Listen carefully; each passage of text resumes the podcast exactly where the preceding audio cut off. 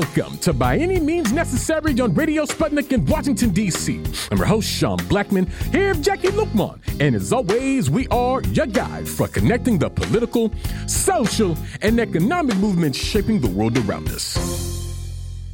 And today on By Any Means Necessary, we'll be talking about the state of DACA and other immigration issues here in the United States.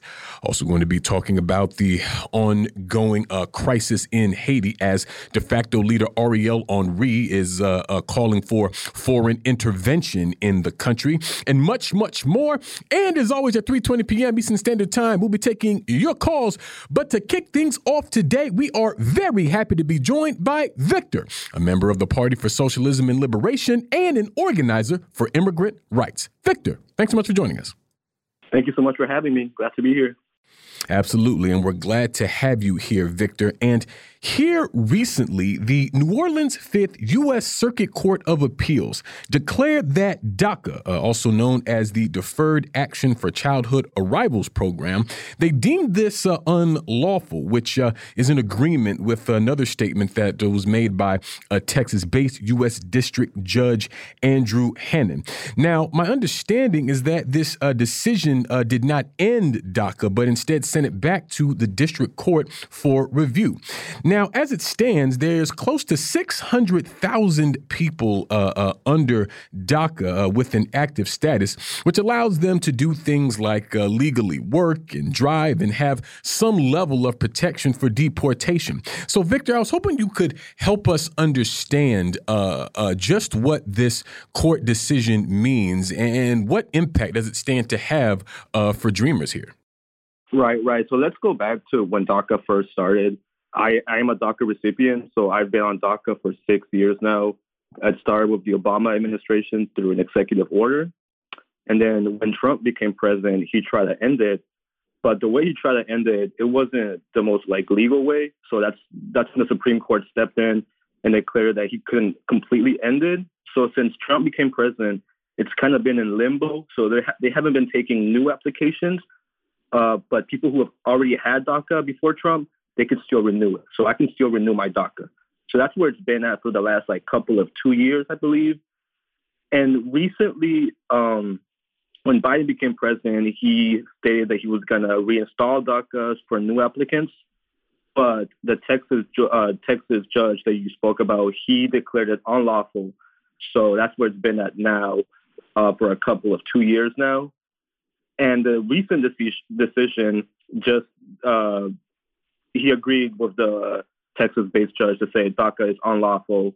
So right now, it's likely that uh, it, it will probably go to the Supreme Court next year if Biden files an appeal uh, for the decision that the uh, Fifth Circuit Appeals declared. So that's what it's look, looking like now, the Supreme Court.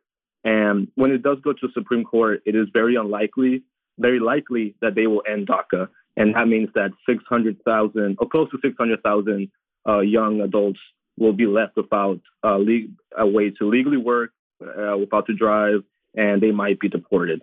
So that's what it's looking like now, and it's looking very grim.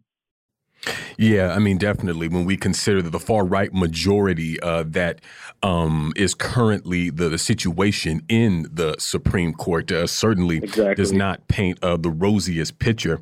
But, you know, I also know, you know, in speaking about sort of the immigration issue in the United States more broadly, I mean, I know that there's a roughly over 11 million people who are undocumented here in the U.S. Yes, that don't yes. have uh, uh, any kind of protection. So, I mean, what do you see as sort of the connection, if you will, of the plight of the undocumented with uh, uh, the dreamers, because I, I, feel like there's this strange tendency in the U.S. to sort of um, stratify uh, immigrants, if you will, uh, sort of depending on their status. But I mean, how does the uh, sort of plight, if you will, of uh, undocumented people here in the U.S. Uh, in the millions, uh, how does that connect to what's sort of happening with Dreamers right now in terms of how these protections are under threat?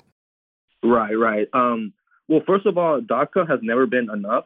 It only covers like a very small portion of the undocumented community uh, and most of them have no protection. Uh, my parents have no protection.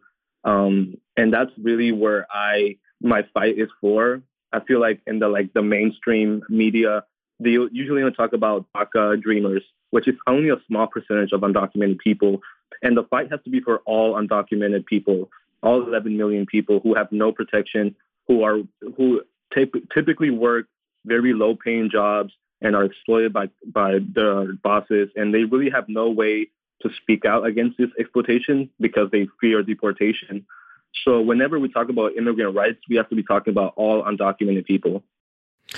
Yeah, and I'm curious from your perspective, Victor, particularly as someone who is uh, under DACA. I mean, what do you think this sort of program should really look like? I mean, how robust uh, do you think that these uh, uh, protections uh, sort of should be, and sort of because it seems to me that they would have to be pretty uh, uh, thorough in order to really address a lot of these issues. Because as you say, DACA as it stands even now isn't enough and, and, and hasn't been. So how thorough uh, do you think uh, these kinds of protection should be in terms of what sort of a real uh, a program for protecting the undocumented would look like here in the U.S.? Right. So right now there's the Dream Act that's been uh, that was created in 2001, and that Dream Act has a lot of different programs under it, and uh, it ha- it would offer a lot more protection to the parents of DACA recipients. That is called DAPA, and that program never like it never took off, and never got passed through Congress. Uh, but ideally, there, need, there needs to be a pathway to citizenship for all undocumented people in the United States. Um, and right now, DACA is like the bare minimum, and not even not even that's being taken seriously right now. So there needs to be a, a robust uh, bill by Congress and by Biden that will allow a pathway to citizenship for all undoc- all 11 million undocumented people.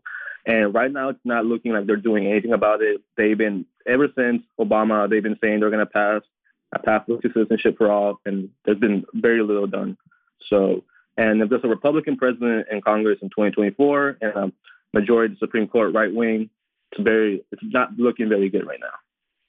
Yeah, and I mean uh, Barack Obama, someone who campaigned on you know uh, concepts of hope and change, but I know there's a wing of the immigration movement that refers to him as uh, the deporter in chief uh, uh, because of, of these kinds of measures. And, and on that note, Victor, um, it it really feels like you know, like with a lot of issues that we can point to, is that the Democrats uh, aren't really mounting much of a, a, fight back here. We don't really see a lot of movement um, from the Democrats in terms of getting these protections for undocu undocumented people to the extent that you are uh, uh, describing. And so, I mean, it seems to me that uh, really having a, a movement, a people struggle around this is going to be really important here as this uh, issue continues to heat up, as it seems clear that those that are in power just don't seem terribly interested in, uh, uh, frankly, asserting the humanity of immigrants. Right. No, yeah, I definitely agree. It's very sad. Um, a lot of my friends who are have DACA, who are undocumented, they're in. I'm in college. They're in college. They're about. They graduated. They're about to graduate, and they have no way to get a job, a career um, and if DACA gets taken away, they could, you know, they could face deportation, and they have no way. They're stuck in this in this bubble, and they can't get out. Um, and it looks like the Democrats don't really care about it. You know, they every time for the midterms, whenever they're going to run for election, they talk about, oh, we're going to do something, we're going to do something for the undocumented community, and they do nothing. Um, and it's been like that for a couple of decades. And unless we do struggle, we build a massive struggle on this topic, nothing's going to get done. But it's very hard to build a struggle with undocumented people because, of course, they have that fear of deportation. They always have that fear, which I completely understand. I get that. But, you know, writing this article, like, I, you can't be afraid to speak the truth. You can't be afraid to speak out against these injustices. Absolutely. And for those who are listening, the article that uh, Victor's referring to is entitled Another Attack on the DACA Program Undocumented Workers Tired of Breadcrumbs, which you can check out at liberationnews.org. And uh, there's another aspect to this, Victor. When we talk about the immigration issue in the United States, that rarely, if ever, really gets pointed out. Certainly, in terms of how um, the government and uh, the mainstream media presented, and that's the uh, direct connection between U.S. foreign policy and really U.S. imperialism in what uh, uh, stokes immigration. Now, not that long ago, you know, we we saw a Vice President Kamala Harris, you know, talking about what she described as uh, the root causes of migration, as you know, violence against the LGBTQ people and things like this, which, without question, uh, uh, is an issue. But it, I think the broad broader sort of aspect is this systemic thrust of imperialism that not only engages in uh, things like uh, dirty wars and uh, regime change, but you know also trade deals that have a serious impact on the workers of these countries that that stokes uh, uh, migrant flows. And so, in that way, it seems to me that a struggle to fight for immigration rights also should have this component of uh, uh, critiquing and pointing to the central role of U.S. imperialism in this issue. You know what I mean?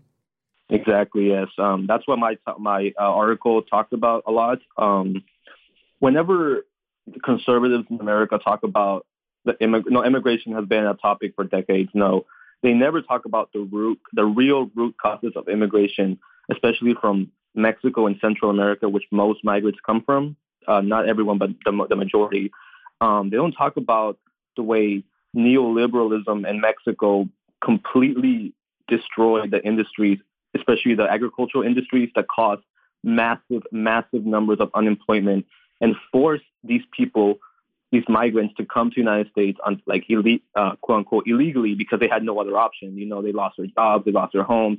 This happened to my parents. They lost, my dad lost his job, my, they lost their home, and they have no other way survive uh, until they come to the United States. And this is never talked about. You know, people benefit from this, uh, from these atrocities that happen in Mexico and Central America. P- like CEOs of companies in America benefit from this, from um, the uh, unemployment and the poverty that happens. And this is never talked about. Uh, uh American foreign policy in Central America in the 70s and 80s, uh, hundreds of thousands of people were murdered by right-wing death squads funded and trained by the CIA, the Pentagon, and this is never talked about. And you know, they talk about all these illegal aliens coming into our country from Central America. They never talk about like why are these home countries so devastated? Why is their economy so bad? Why is there poverty? Why is there violence? And it's it's so crucial to talk about this because you cannot have a real conversation about immigration policy without talking about all of this. Yeah, and you know, I'm reminded of when Donald Trump was president, and re he referred to these kinds of countries as as countries, which completely obfuscates, uh, like you're saying, the direct role that uh, imperialism plays in underdeveloping this country, these countries, um, exploiting their labors and resources, and really just robbing them blind of uh, uh their uh, ability to really prosper, which again is a big part of what stokes these uh, migrant flows. And so, I mean, there's definitely a, serious issue of racism and white supremacy when we talk about immigration as well. And and one thing I appreciated about your uh, piece, Victor, is you know you you you you frame. Uh, immigrants and you discuss them as workers. And I think that's important because, you know, when we talk about immigrants, this is not some uh, uh, amorphous blob of people. Uh, th- there's a class character to immigration. Exactly. You know what I mean? And so the the whole issue of a uh, DACA and the broader issue of undocumented people in this country, I think, regardless of status, is directly connected to that because you know immigrant workers just have a very very tenuous uh, uh, situation precisely because of their status. Now there's this right wing notion that you know immigrants come to this country and live high off the hog and, and steal jobs and resources from quote unquote unquote real uh, uh, Americans. But in truth, we're talking about a deeply exploited sector of the working class in this country. So, how does that factor in uh, uh to the condition of undocumented folks here in the U.S.? Yes. Um, I like to think about it as workers, undocumented workers in America are doubly exploited, first by being undocumented and then by being workers. Um, so they really have, and I've seen it because I uh, uh, many jobs I worked with when I was younger, I worked around undocumented workers. So I've seen this my entire life. Like they have, they get paid the bare minimum and and they can't speak out against it. They cannot speak out because they fear deportation. Um, they work in the agricultural sector and the construction and uh, hotels and uh, as cooks. They work in so many jobs, very low pay, very hard, long hours, and and it's something. And, and that idea, the right wing idea that they come here and they take our jobs, is so it's it's it's ridiculous, but also it's a way to divide the working class even more. So you have low, uh, like um, working class Americans fighting against undocumented workers, and they need to realize that they're being pitted against each other for a specific reason. You know, there's people on the ruling class wants them to fight against each other, so they don't realize that they're both being exploited by the capitalist system, and and there's a reason that the undocumented workers can't get legalization, so they can't organize, they can't form unions, and this is so crucial to keeping them in the shadows, so they can't they can't speak out against the injustices, against the working conditions, and so when we're talking about the immigrant about uh, documented workers, we need to think about them as as as what they are. They are workers, and they deserve rights that any other worker has. Yeah, definitely. And you know, I want to connect the plight of immigrant workers, Victor, to uh, the overall plight of poor working and oppressed people here in the United States. Because there's another element of this that I often see in terms of how people conceive of the immigration issue in the U.S., and that's this concept of you know good immigrant, bad immigrant, based on uh, who who came to the U.S. the quote unquote right way or the quote unquote wrong way. Which I mean, to me, always just felt like a serious, just kind of divide uh, uh and conquer tactic, which really misses the point. And we were talking a little earlier about the importance of, you know, a movement to really fight for uh, the rights of undocumented people. And it seems to me that we really have to connect these issues um, to a lot of other uh, pressing issues facing this country and the world right now in terms of uh, workers' rights and the struggle against white supremacy and basic democratic rights and all these sorts of things. I mean, it really does feel like we have to build a, a, a mass movement uh, led by uh, the poor, working, and oppressed uh, both for uh, the rights of undocumented folks and the rights of the, the poor, working, and oppressed in general. Yes, absolutely. Um, I really do believe that's what we need a mass struggle. That's the only way we get anything done in this country through mass struggle. Um, and that's exactly what I plan to be a part of, which I'm doing right now. And, uh, you know, talking to like uh, cause I know a lot of undocumented people, you know, talking to them, talking to their families about like they deserve so much more than they're getting. And when being undocumented in America, you're you're expected to be grateful for the bare minimum, for the mm. breadcrumbs that this country throws at you, and that that pisses me off so much. We're expected to be be like take what you get and shut up. That's exactly what because you deserve you, you're you're illegal. You deserve nothing but you know you're lucky to even like be here. Uh, so I really want to get out of that mindset that you know undocumented people just deserve whatever they get. Uh, they deserve whatever they get. Um, no, we deserve so much more. We're human beings. We deserve every right that a citizen has. Um, yeah. yeah, I, I, really, really appreciate you uh, uh, sharing that because it's absolutely true that dehumanization is just a core aspect of how immigrants and undocumented people are treated in this country. And I would argue that that uh, stems from the inhuman character of the capitalist system itself. And as such, yeah. uh, when we talk about that struggle, I think uh, part of it also has to keep an eye on overturning this capitalist system for a more human centered society. But we thank you so much, Victor, for joining us today. We're going to leave it there and move to a break here on By any means necessary on Radio Sputnik in Washington, D.C. We'll be right back, so please stay with us. By any means necessary.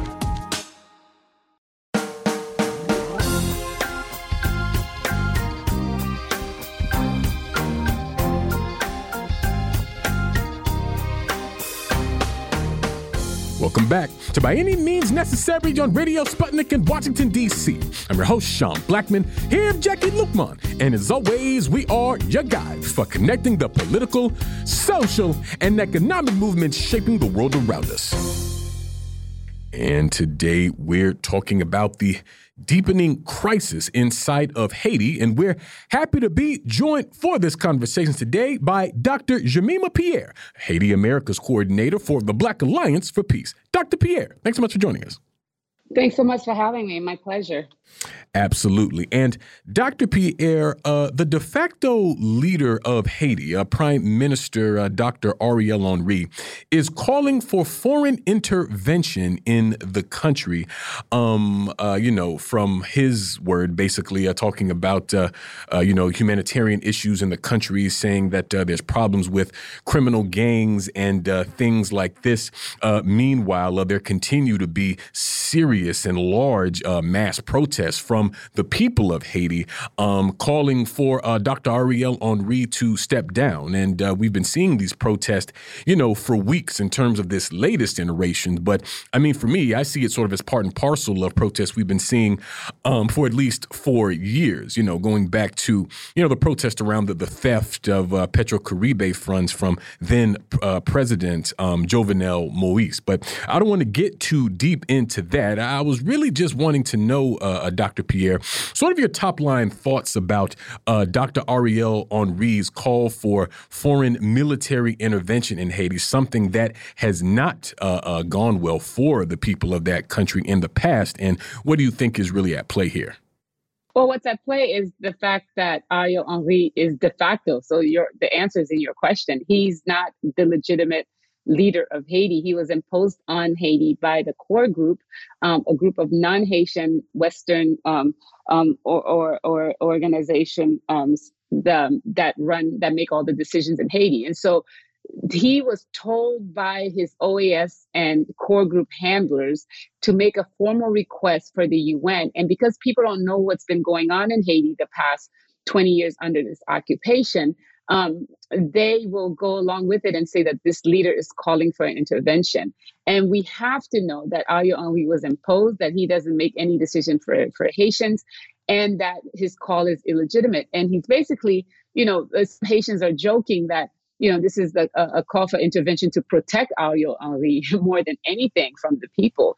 Um, and, you know, and what in this language of gangs, which feeds, feeds into the stereotypes of you know these black haitians as black and savage really is used to hide the fact that people have been protesting a rising inflation which is at 30% and and also the fact that Ariel Henry was told to remove fuel subsidies um, um, from um, for for the Haitian people, which doubled, almost tripled um, their gas and diesel prices. And so that's really what's going on. That it's the it's it's the it's the white rulers of Haiti making these decisions and putting it under Ariel Henry in order to hide the continued exploitation of, of the people. Definitely, and you know, uh, well, actually, I actually want to reiterate what you just said because this is a, this is a fundamental point that is, uh, frankly, lost on I think a lot of people in the United States because we just don't hear it from either uh, the government or the mainstream uh, corporate press, and that's the fact that Ariel Henry is not the choice of the people of Haiti. His leadership is not the result of any democratic process. He is the choice of the core group. He is the choice of the organization of American states, and he is the choice of uh, Washington. And uh, in that way, I-, I was hoping you could sort of break down this whole issue that we read and hear a lot about in terms of, uh, you know, the the, the gangs, the, these armed groups of uh, young men in Haiti, and and what their role uh, uh, actually is. Because, I mean, from the outside looking in, it really does seem like Ariel Henry doesn't have much control over what's uh, uh happening inside Haiti. I mean, he really, I mean, it, he just gives off big puppet vibes, uh, uh, to be honest, just sort of a face to, to Western power. And so, I mean, from your perspective, Dr. Pierre, what is the reality of these armed groups in Haiti and, and how they factor into this issue? Right. So there's a long history of, um, you know, I have to give a plug. The Black Agenda Report has a special Haiti issue today. Um, I, I, would really suggest people go and check it out. And, and one of the main articles is about the white, um, the white warlords, with the the elite, the oligarchy, the light skin and white families who basically control Haiti, and and that's very much linked to the arming of young men because they own the ports. You know, there are like five or six families who own the major ports, the pri- ports are privatized. And that's the only way you have guns coming through the country.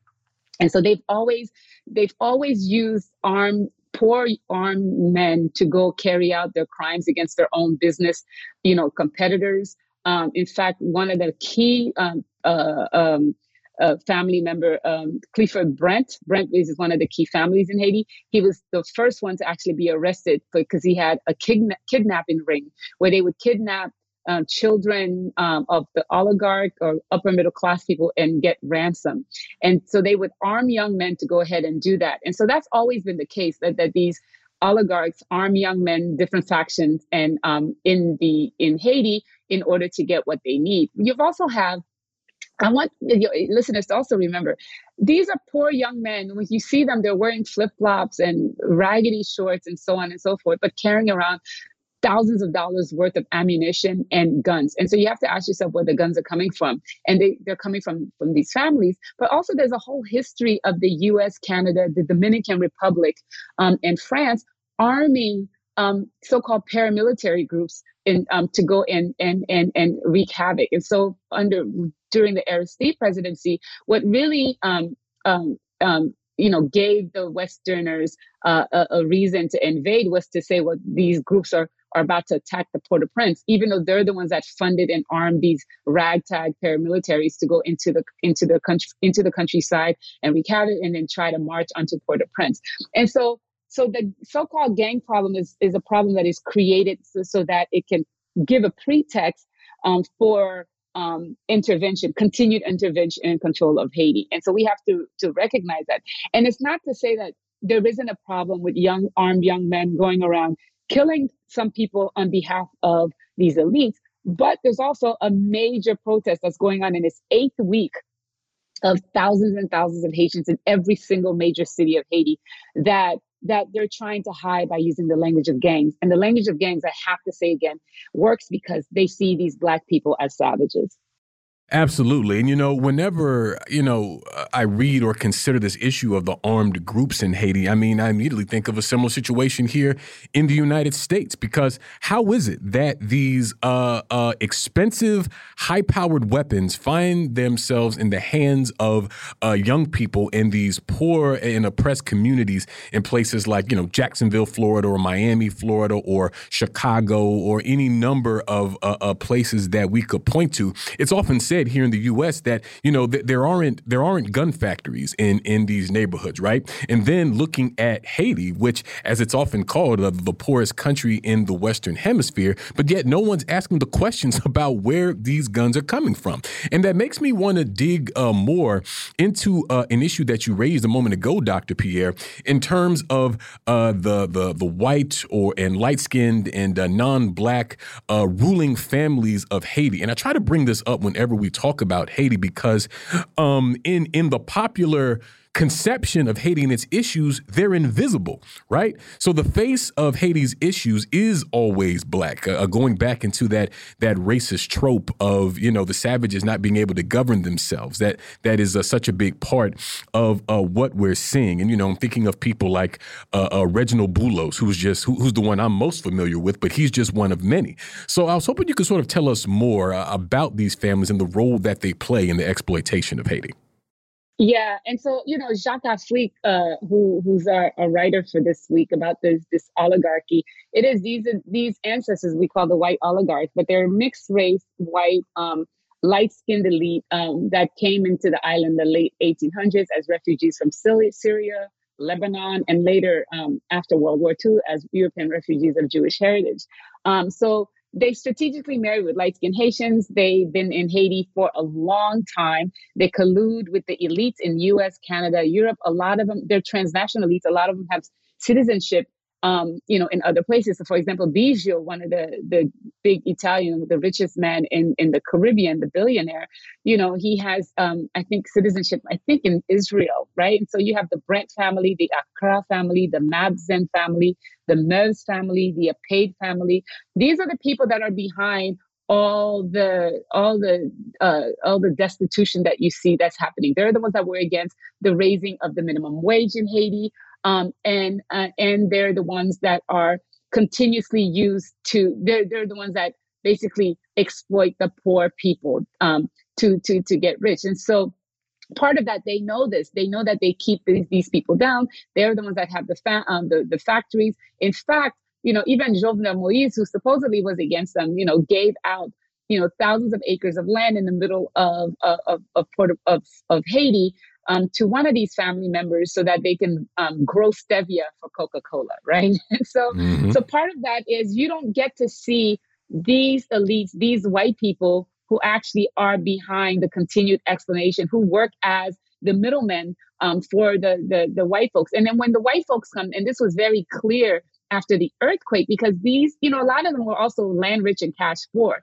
And they made a big come up after the earthquake because what the white folks come, they come in and they only engage these this oligarchy and give them all, you know, the little bit of contracts that Haitians got were to this oligarchy to these people. And they're the ones because they have these connections with bill clinton and all these others that they, they're able to access that. But because of the racism in how haiti's reported you never hear about this economic, economically powerful group of oligarchs that really run the show in haiti and that that that work with the white the, the white rulers, you know, Canada, France, uh, and the U.S. to keep um, poor, dark-skinned Haitians down.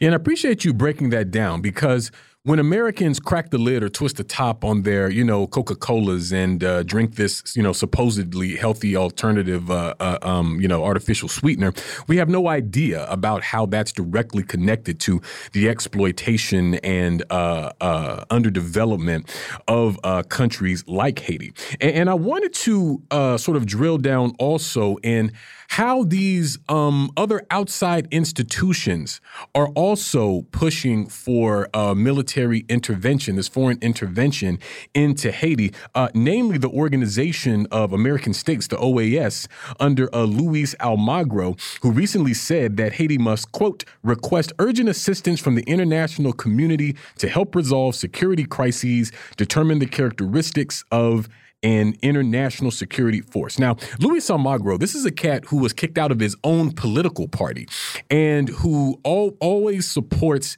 uh, regime change efforts and coups, basically always supporting um, uh, U.S. imperialism in the hemisphere through the OAS. I mean, I'm reminded of uh, Fidel Castro, who I believe called the OAS, you know, the, the Yankee Ministry of Colonies. Well, colonies, the, yeah, the, these are the these are the politics that Almagro uh, uh, represents, and so when we look at the OAS and uh, uh, the core group, how is it that they factor into uh, the growing crisis in Haiti as well?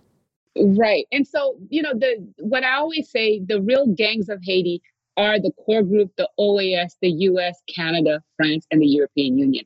Those are the gangs that we should be kicking out and destroying in Haiti. Now, OAS is a member of the core group, right? Um, has a representative of the core group, but OAS has had an unlike the core group, is really um, in no, you know, the fact that Haiti is a currently a de facto colony administered by a, foreign white rulers um, is in no small part because of the OAS. You know, OAS has interfered um, against its charter, right? OAS has always been used as uh, as uh, in the region as you know the you know the the the enforcer of U.S. rule in the region. And so you know from the very beginning, for example, it kicked off it kicked out Cuba. It didn't allow Cuba to participate, and it makes all these decisions. And so if you look at the just two decades of meddling in Haiti, you see in 2010 after the the earthquake, the U.S. paid for forcing these elections to Haiti, which is where you get um, the uh, so-called election of Michel Martelly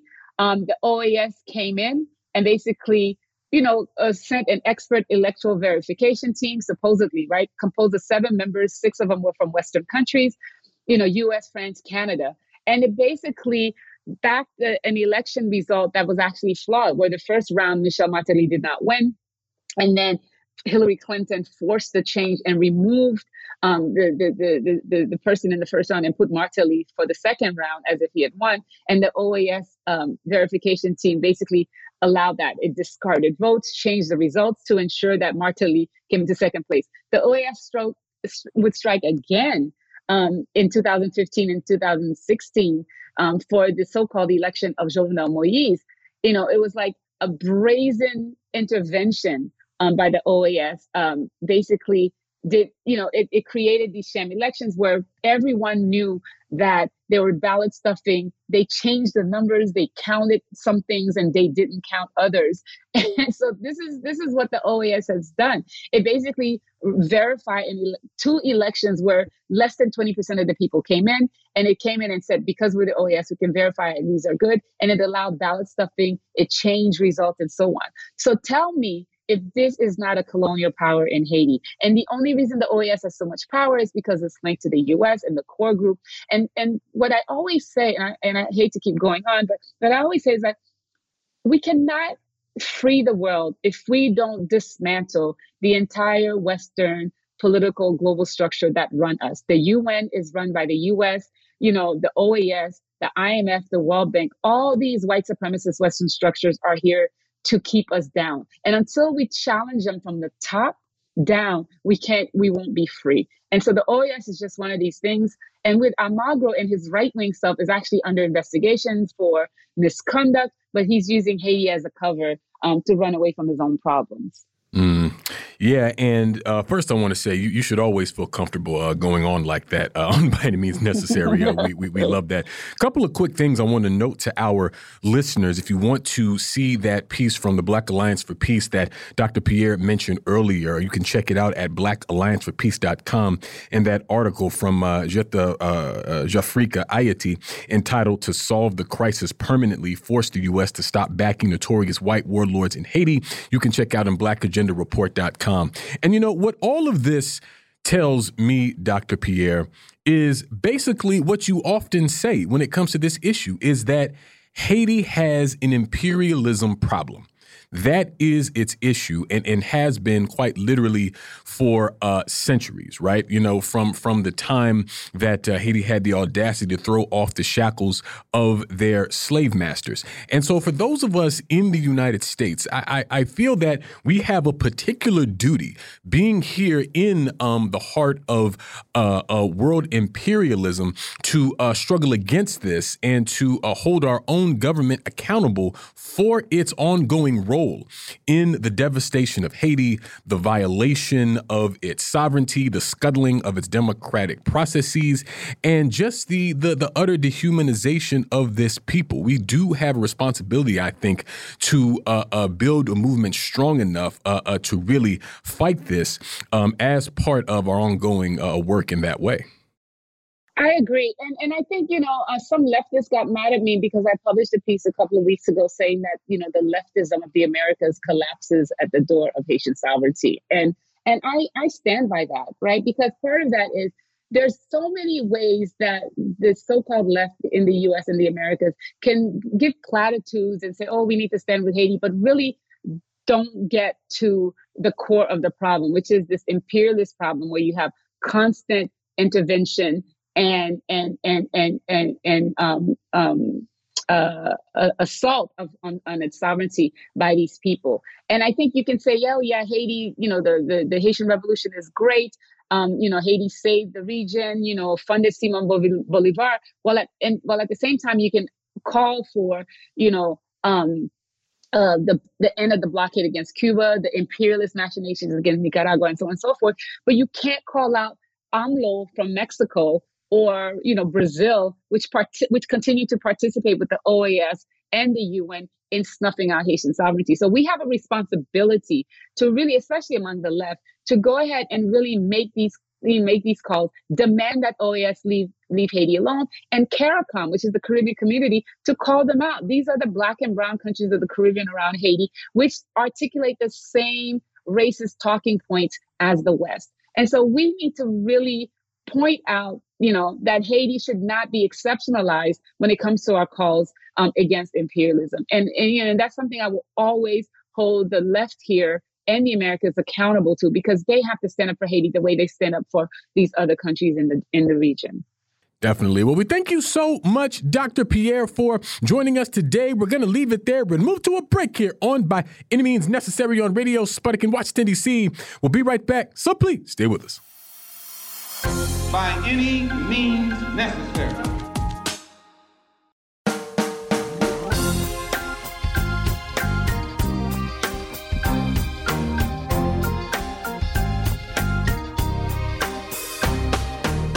Welcome back to By Any Means Necessary on Radio Sputnik in Washington, D.C. I'm your host, Sean Blackmon, here with Jacquie Luqman. And as always, we are your guides for connecting the political, social, and economic movements shaping the world around us. And today we're talking about avoiding nuclear disaster concerning the war in Ukraine. And we're happy to be joined for this conversation today by David Swanson, an activist, journalist, radio host, executive director of World Beyond War, and author of the book Leaving World War II Behind. David, thanks so much for joining us. Hey, Sean, great to be here. Absolutely. And uh, David, you recently published a piece uh, on counterpunch.org entitled What's worse than risking nuclear apocalypse? And I wanted to read just uh, the first couple of uh, paragraphs of that, uh, just so folks can get a sense of the thrust of it, because I think it's a, a really good uh, question that you framed pretty well. You said, What is worse than risking the obliteration of life on Earth through nuclear war and the creation of a nuclear winter? What is more important than protecting the world from the climate collapse on fast forward that would be a new nuclear apocalypse. Do you want me to say courage or goodness or freedom or standing up to Putin? I won't do it. The obvious answer is the right one. Nothing. Nothing is more important than preserving life. The dead have very little freedom and do practically no standing up to Putin. And, I appreciate the way that you you frame this, David, because I mean, you know, the the, the potential for a nuclear conflict, open nuclear conflict between the United States and Russia, I think is increasing as things escalate in uh, uh, the war in Ukraine, particularly here lately, following uh, the bombing of the bridge in Crimea, which itself triggered a, series of uh, Russian attacks in uh, uh, different regions in Ukraine. And but it's not. It's like we don't feel that urgency uh, in the United States. And uh, I mean, personally, I attributed both to how the whole situation is framed, both by uh, the government and the mainstream press.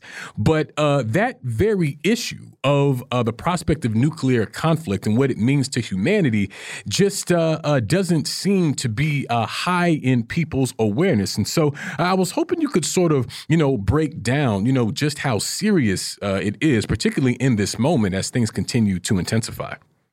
Yeah, it is incredible to me that we've gone in just about 40 years from widespread fear and concern and awareness and activism around the danger of nuclear apocalypse without the, this level of risk of actual nuclear apocalypse to the reverse to the the risk being the highest it's ever been, at least apart from uh, the Cuban Missile Crisis and other particular incidents uh, of the sort, uh, and general blissful obliviousness. Uh, I, I mean, when you have the President of the United States suggest that there's a serious risk of nuclear Armageddon. And I go on Twitter, and all the top uh, subjects are, are about sports you know, and, and Armageddon, you know, breaks into the top 20 for some hours and then it's gone again. I, I, I looked this morning and Paul Krugman of the New York Times is tweeting about how the very most important issue in the world is getting tough on China in a so-called trade war, you know, throwing around the word war as, if there weren't real wars. Uh, and it, it, it's incredible to me. Uh, I mean, there have been numerous mishaps and accidents and misunderstandings uh, that have nearly killed us all. Uh, and there have been conflicts like the Cuban Missile Crisis, where if Eisenhower had had a third term or Nixon had beat Kennedy, I never would have been born. You know, and and we don't and we don't learn and we don't go back and say why did we let it get so close uh, you know, and and why did Kennedy have to secretly take missiles out of Europe, whereas uh, Khrushchev had to publicly take missiles out of of Cuba? that, that is, Kennedy preserving life on Earth was such a shameful thing. He had to do it secretly, uh, and now it's such a shameful thing. Uh, there may be no willingness to do it at all. Uh, and you have you have U.S. public opinion polls where you have significantly higher numbers of people worried about a nuclear apocalypse out of the war in Ukraine then willing to condone any sort of negotiation or compromise to end the war in Ukraine. You know, what what does it mean? You know, and and and this this article I wrote uh, that you quoted from, uh, I, I, wrote after a, a, a group of us sent a letter to the Washington Post asking them if they could allow you know support for a ceasefire and negotiations to have any space in their newspaper. And they said, well, we can't meet with you, but you can send us an op-ed. So I sent them that op-ed and they said, no, we can't print it. And they just went on with articles, editorials, op-eds pushing war and escalation. Uh, and as far as I know, not a single word in support of negotiations even though you have, you know, former chairman of the Joint Chiefs of Staff and, you know, war mad warmongers like Henry Kissinger and you know, uh, and dozens of nations around the globe saying, let's have a ceasefire and negotiations, uh, it's not acceptable in most U.S. media outlets. Yeah, and it points to me to what is a pretty deep issue and frankly a dangerous one as we see here in the United States. Because for you know for you you know and your group uh, a group of peace activists to want to publish a, a op-ed in uh, what is perhaps the number 2 newspaper in all of the United States simply calling for a ceasefire and negotiations to me seems uh, eminently reasonable. But the environment in the US as it concern as it concerns concerns the war in Ukraine is is just so poisonous. And it seems that if you suggest that the U.S. Uh, and NATO have any culpability in this, well, you know, you're accused of you know being a, a worshipful servant or whatever of the Kremlin or of Vladimir Putin. And you know, we, have had people with uh, you know a number of different analyses of the war in Ukraine here on the show. And David, I know you know you've been uh, pretty critical of uh, the Russian government and its role in the war in Ukraine uh, following the invasion. But the fact that uh, the analysis for you doesn't begin and end there renders it illegitimate in the popular consciousness of the United States. So, from your perspective, and as someone who has been in this movement for a long time, how did it come to be that peace became so unpopular here?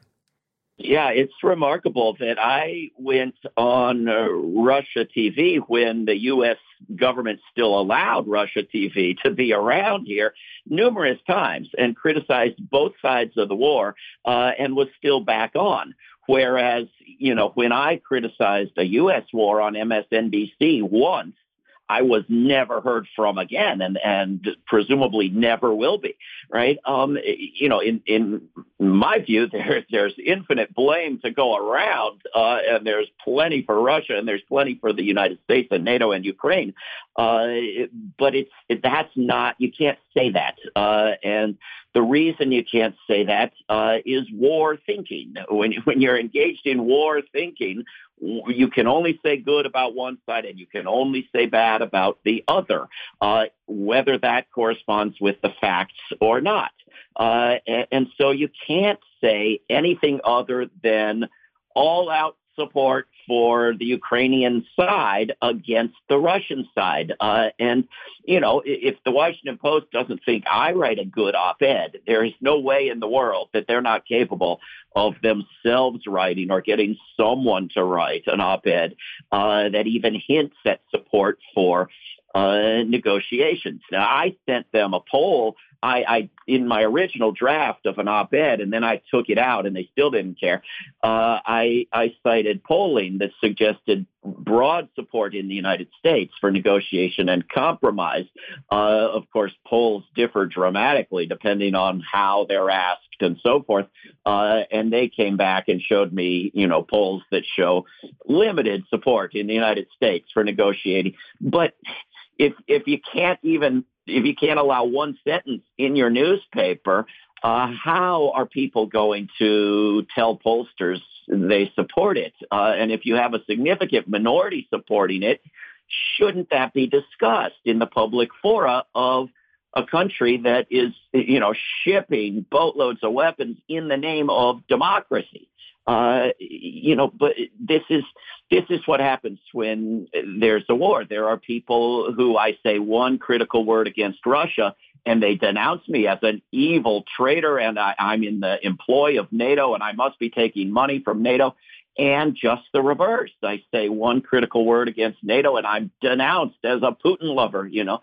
I, I mean, it, this this artist I know in Australia put up this big mural on a wall in Melbourne of a Russian and Ukrainian soldier hugging each other, uh, and it made news around the world that the local Ukrainian community was traumatized and outraged uh, by hugging.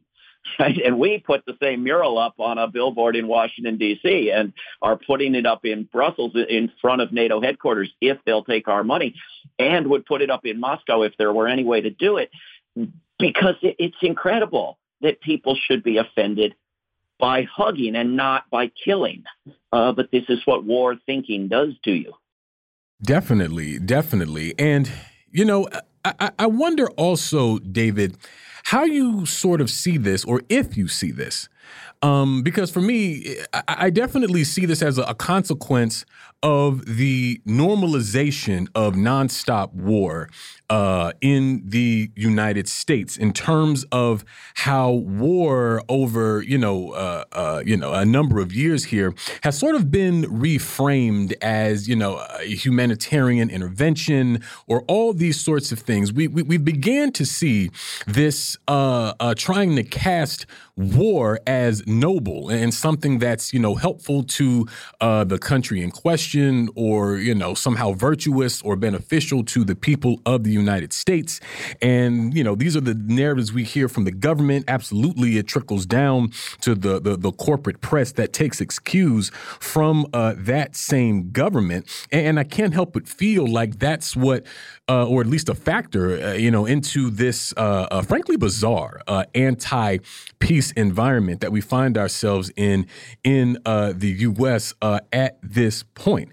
And so I'm wondering, how do you see, and if you think that's sort of a, a part and parcel of it, because when you're in a situation where you have a nation of people, uh, uh the U.S., who are uh, supporting policies and measures that could very well signal their own destruction and that of humanity, I think it's a, a serious commentary on the kind of information and frankly propaganda that people are subject to here.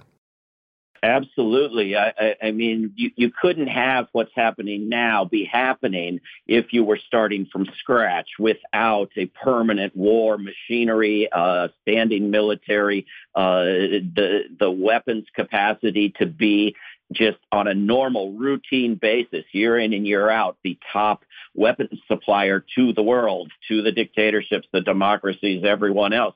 Uh, you know, the, the U.S. has now shipped to Ukraine for free uh, with very little change in its industrial structure, uh, you know, weapons worth just about the, the annual military spending of Russia.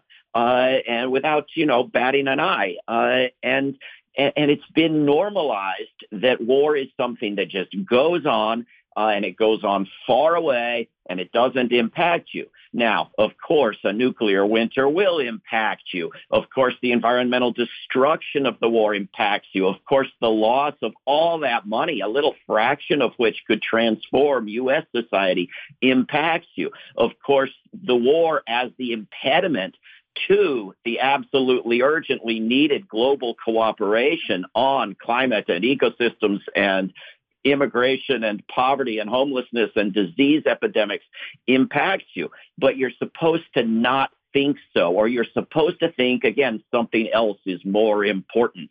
Uh, you know, I saw uh, I, I saw this. You know, I mean, I have no use for billionaires whatsoever, but when Elon Musk has a peace plan, and then there's a story that before he wrote his peace plan, he had talked to Putin.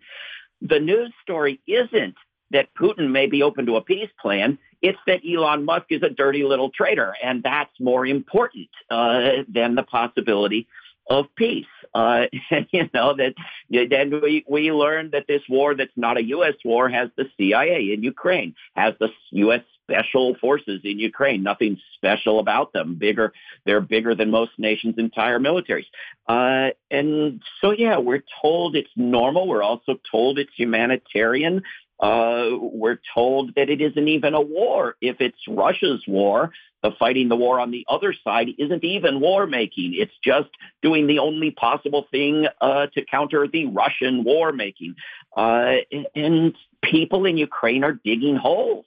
They're making fallout shelters to survive an extra week. And the president of the United States can't stop blocking negotiations so we could all survive some extra millennia. Uh, it's, it's the priorities are just that out of whack.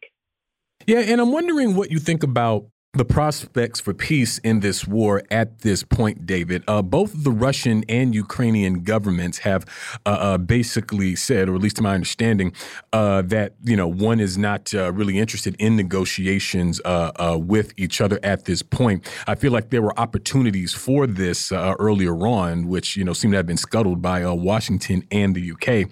I mean, personally, I, I tend to think that it's not impossible, though I do think it'll be quite difficult at this juncture uh, but how are you seeing uh, that whole issue at this point? Well, what's possible and what's likely are two completely different things, right? Sure, we have sure. an indication of willingness uh, by the U.S. government, the Ukrainian government, or uh, you know, it's for long periods the Russian government. Uh, there have been moments when the Russian government seemed much more open to negotiations, uh, and and of course, by the standard of the Ukrainian president publicly announcing he will never negotiate anything, uh, the Russian government is more open than that. But uh, you know what's possible. I, I, mean, my God, the U.S. could uh, could cut off the flow of weapons or threaten to, uh, could propose uh, a compromise and suggest a willingness to let an independent uh, global group help decide it. could come out in support of the rule of law and the International Criminal Court even-handedly uh, with legal sanctions to be expected against uh, those engaging in war crimes on both sides, uh, which would be, uh, you know, a motivation to scale back and and end rather than to continue and conquer and win and win. Could could talk honestly about the prospects of this going on and on and on rather than promising imminent total victory month after month after month could could offer humanitarian aid, actual aid, not weapons, uh, to those willing to make peace. Uh, I mean, there are all kinds of things that could be done uh, that could change the positions of the Ukrainian and Russian governments. Uh, are they about to be done in the absence of a new mass mobilization uh, of uh, of the public of this country and the world? Um, I don't I don't see any reason to predict that. Yeah, I tend to agree. I think in a moment like this, we absolutely do need a mass mobilization and development of a mass movement uh, uh, demanding uh, peace and demanding uh, an end to war, quite literally for the sake of humanity. Well, we thank you so much, David, for joining us today. We're going to leave it there and move to a break here on By Any Means Necessary on Radio Sputnik in Washington, D.C. We'll be right back, so please stay with us. By any means necessary.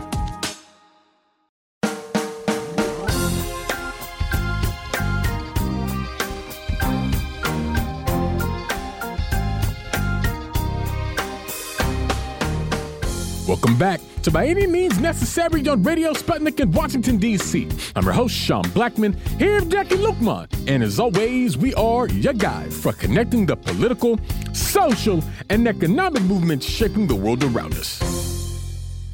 Oh, yes, we're here. We're back, top of the hour. It is Wednesday, October 12th, 2022. And of course, in 20 minutes, you'll be able to give us a call, hit it by any means necessary to give us your thoughts, ideas, questions, or concerns about anything you've heard on the show today, anything at all relevant happening on this earth. We want to hear from you. And at that time, you'll be able to give us a ring at 202 521 1320. That's 202 521 1320. Our rappers are standing by can also check us out on sputniknews.com slash radio underscore by underscore any underscore means. Can also hear our show on sputnik.mave.digital. That's sputnik.mave dot digital. You can follow us on social media, Facebook and twitter.com slash BAM necessary. And as always, we are streaming live on rumble.com slash C as in cat slash BAM necessary necessary. But wherever you are in this world, we want to hear from you. We most certainly do. And we are very happy to be joined for the hour today by Ted Rall, an award winning editorial cartoonist and columnist and author of the graphic novel, The Stringer. Ted, thanks so much for joining us. Thanks for having me, John. Absolutely. And Ted, uh, here recently, uh, U.S. Treasury Secretary Janet Yellen uh, called on the allies of the U.S. government to speed up uh, their financial aid to Ukraine. Uh, while standing alongside her Ukrainian counterpart, Sergei Marchenko, she said, quote, We are calling on our partners and allies to join us by swiftly dispersing their existing commitments to Ukraine and by stepping up in doing more, adding that the U.S. will begin, quote, to provide the Ukrainian government in the coming weeks with the $4.5 billion in budget assistance passed by Congress on September 30th. And this package was part of a, a larger $12.3 billion aid package to Ukraine, according to reporting by the Kiev Post. And the reason why I uh, start with this, Ted, is that, you know, on the show, we've been sort of discussing the pretty muted response uh, from the people of the United States to the increasingly dangerous uh, uh, prospect of open nuclear conflict uh, with uh, between the United States and Russia, uh, uh something that uh, Biden himself uh, has been warning about uh, a nuclear Armageddon. Now, of course, you know, from, from our position, we maintain that it was the U.S. and, and NATO that that really instigated this. But the potential there, I should say, the implications could be devastating for not only the people of the U.S., Russia, and Ukraine, but the world. And we, have been talking on the show about the role role that the media plays in that. That uh, there really isn't a, a, a, sense of urgency, I would say, in uh, a lot of the the, the corporate press here in this country as it is clearly sort of taking excuse and following the line uh, of uh, the White House. You know what I mean? And so I feel like this one sided coverage has, uh, I mean, you know, for a long time and perhaps always, it's been uh, sycophantic and, you know, sympathetic to the whims of U.S. imperialism. But given uh, uh, the potential for catastrophe here, I mean, it seems that the the the the corporate press here in the U.S. is complicit in the danger of our time by uh, completely mischaracterizing it, and in some parts, just out and out lying about uh, the situation as it pertains to the war in Ukraine. And certainly, it hasn't done its job in educating uh, the American people about the context of the conflict, because you know, in in the political mainstream discourse, you're not allowed to talk about anything that happened before September 24th nor are you uh, allowed to suggest that anyone besides Vladimir Putin is uh, uh, has any culpability in this war. You know what I mean? And so, you know, as someone who is a journalist, has been in this industry for a long time, and I think has seen uh, the worst of it in some ways. Uh, what do you make of this kind of one-sided uh, coverage in the mainstream media in in the U.S. And how do you see it as contributing to what I see, at least, as the deepening social and political crisis here in the U.S.? Well, Shauna, I mean, I, I, I love the way you you uh, teed up the question because I uh, I think we see things the same way uh, uh exactly on this point. Um, it is incredibly reckless on the part of the media to sort of conduct business as usual uh, when it comes to uh, you know warmongering propaganda in favor of the U.S. government and its proxies, in this case, Ukraine. Um, it is, you know, in, the it, it, when they did the same thing, and they they always do do the same thing. Uh, they've done it, you know, kind of in comically lopsided conflicts like the U.S. Invaded, invasion of the tiny Caribbean island of Grenada, where the media kind of portrayed Grenada as this socialist exporter of uh, literally terrorism, as uh, President Ronald Reagan said at the time. But the fact is that you know the U.S. was go- was going to and did conquer and overthrow the government of Grenada very easily. Grenada didn't have the ability to prevent that from happening. They, they were not a nuclear power. There wasn't really much at stake except for the people of Grenada. And I don't mean to say that that's a small thing. I mean, what that, that invasion was illegal, imperialist, colonialist, and disgusting. Uh, but, uh, you know, it, it's certainly the stakes for the world, as you say, uh, just weren't really there. Uh, in this particular case, you know, they're they're acting as if they're making propaganda against Saddam Hussein or the Taliban or any other U.S. adversary, but it's different when you're talking about, uh, you know, w- when there's nuclear tensions that are being ratcheted up by a president who clearly doesn't really seem to know that it's important to bring this in for a soft landing. I mean, I was thinking about the Cuban Missile Crisis lately. And, you know, I mean, for all of his rabid anti communism, President John F. Kennedy did, you know, he did use uh, more temperate tones, certainly, and, and more temperate uh, rhetoric when communicating with the American people throughout the crisis.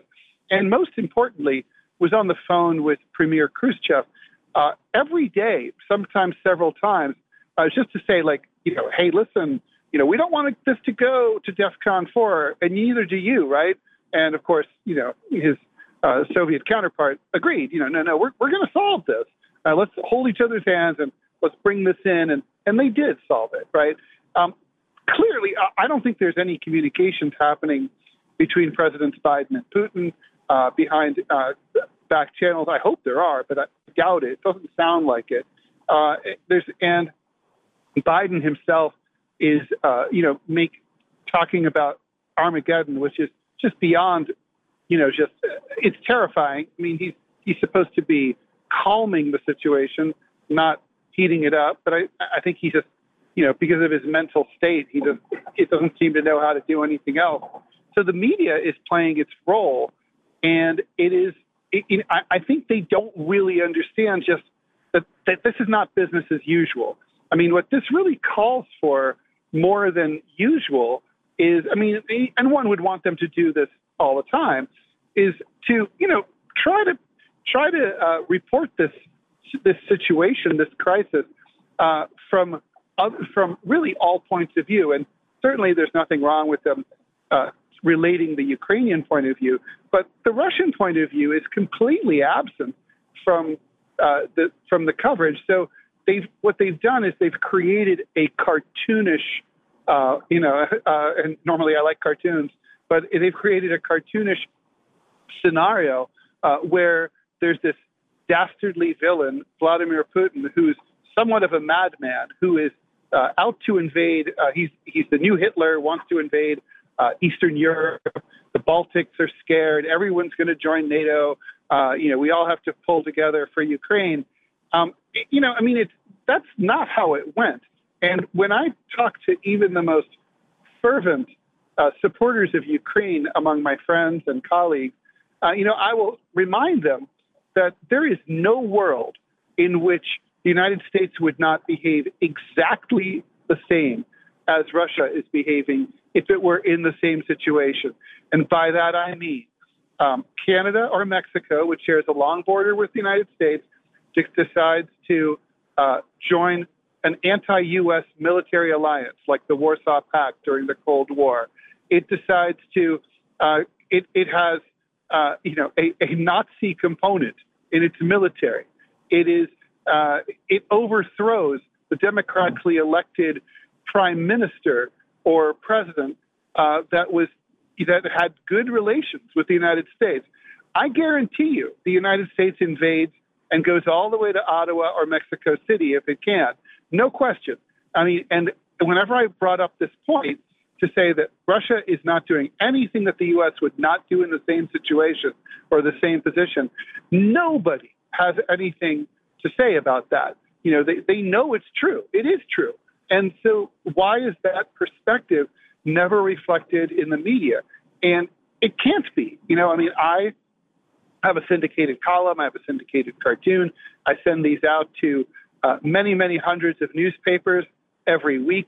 But you're not going to get, and I do uh, write about this point of view, but it, it won't appear in anything other than a few uh, alternative uh, publications, of which there are fewer and fewer, because it's just a message that's not allowable.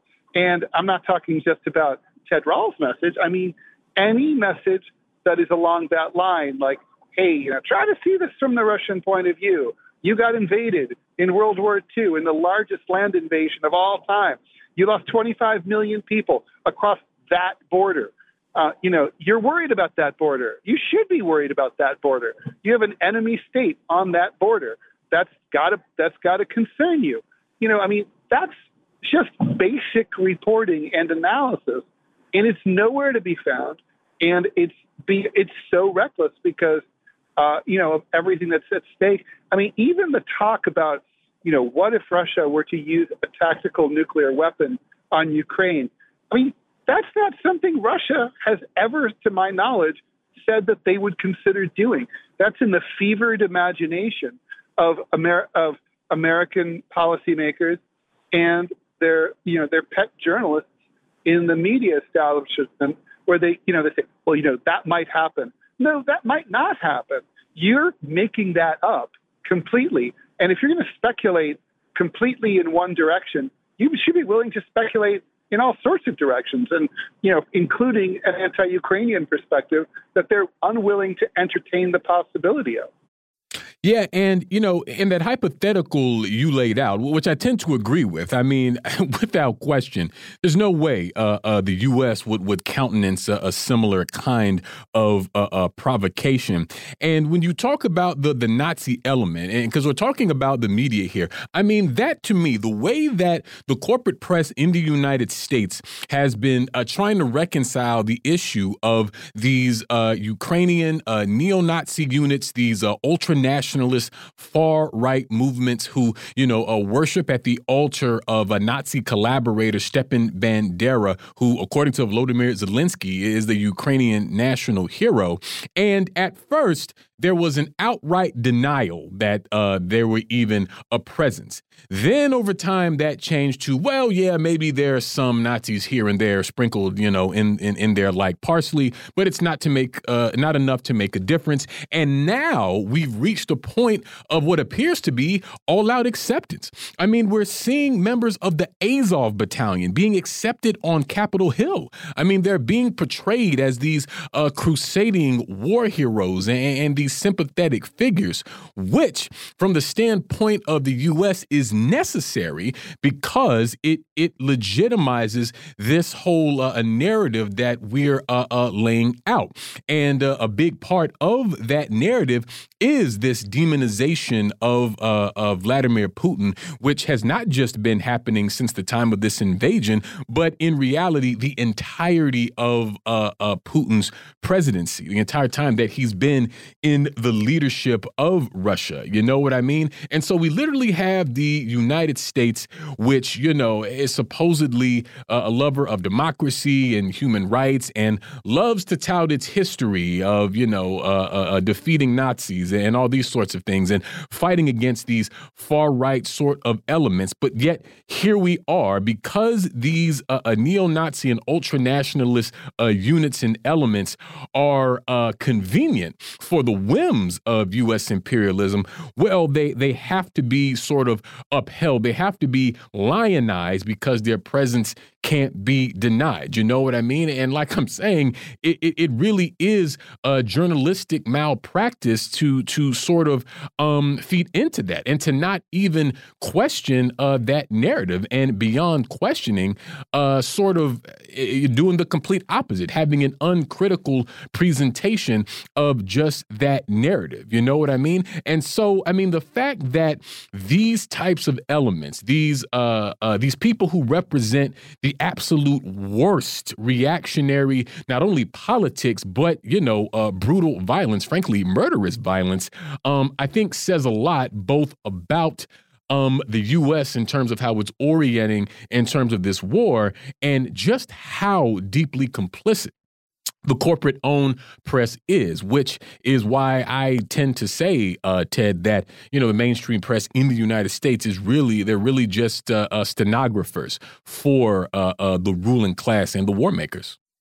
Well, totally agreed, Sean. I mean, the thing is, what's interesting about this particular conflict is that it, it is different in one really important way for U.S. propagandists. I mean, tip in the typical scenario, whether it be Vietnam or uh, just to a lesser extent. We, the U.S. has a tendency to demonize their enemies, and uh, and they can usually find some accurate or semi-accurate or stuff that they can spin. For example, Saddam's treatment of the Kurds, and they can, you know, they have it. They're they're dealing with an enemy. It's negative propagandizing, and frankly, you know, as a political cartoonist, and political cartooning is inherently kind of a negative art form. You criticize, you don't praise. Praise cartoons don't really work. That's easier to criticize because every there's always something to criticize about any, your enemy because you know it's perfect. Um, but in this particular case, the U.S. has kind of climbed into bed, and uh, with with a you know its proxy here with Ukraine, uh, which is a government that you know it the many Americans, including the lead, political leadership on Capitol Hill and the president didn't probably know much about before the conflict, uh, before they got into it. So they've kind of sort of signed a, a blank check to this, you know, new ally, basically this de facto ally. And it's like now they find out, like, oh, there are Nazis. Oh, uh, you know, they their Transparency International says it's one of the most corrupt governments in the world. Oh, what happened in 2014 really was, you know, an undemocratic coup. Oh, they're not really that democratic. They're taking off rival, uh, you know, anti-government television stations off the air, and uh, they're they're banning rival political parties. Um, you know, oh, they've been bombing civilians in eastern Ukraine for eight years. These are all things I guarantee you that even many senators did not know before uh, voting for these like massive, uh, m- you know, money and weapons packages, and now they're in bed.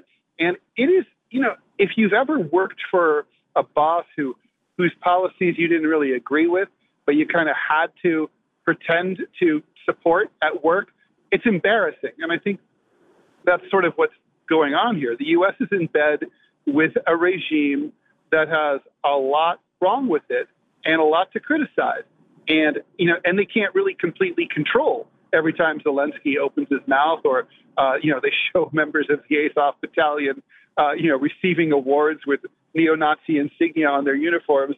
Uh, you know, they just don't really know what, you know, they don't kind of really know. It's like an arranged marriage. They don't really know what they got, and uh, and I think it's so it's even more embarrassing and more extreme than the usual, uh, you know, demonization of the enemy look how awful the Taliban are. Uh, you know, because the Taliban, there's a lot to not recommend, right? So, but in this case, you know, you're you're actually you have picked a side and you're pretending like they're perfect and pure as the driven snow, and you know that is not only not true; it cannot be true. Definitely. And I mean, you mentioned the uh, 2014 U.S. Uh, backed coup in Maidan. And I think that's another sort of example of the hypocrisy here. Because, like you're saying, Ted, for eight years, uh, I believe about 14,000 people were killed uh, uh, in the Donbass region. But we didn't see uh, the, you know, these crocodile tears that we see now in the United States as it pertained to those Ukrainians because they weren't convenient to the whims U.S. imperialism. But when that became necessary, uh, just as the whitewashing of these neo Nazi groups became necessary, we saw a complete uh, flipping of the narrative. But we're going to move to our first break of the hour on that note here on By Any Means Necessary on Radio Sputnik in Washington, D.C. We'll be right back, so please stay with us. By any means necessary.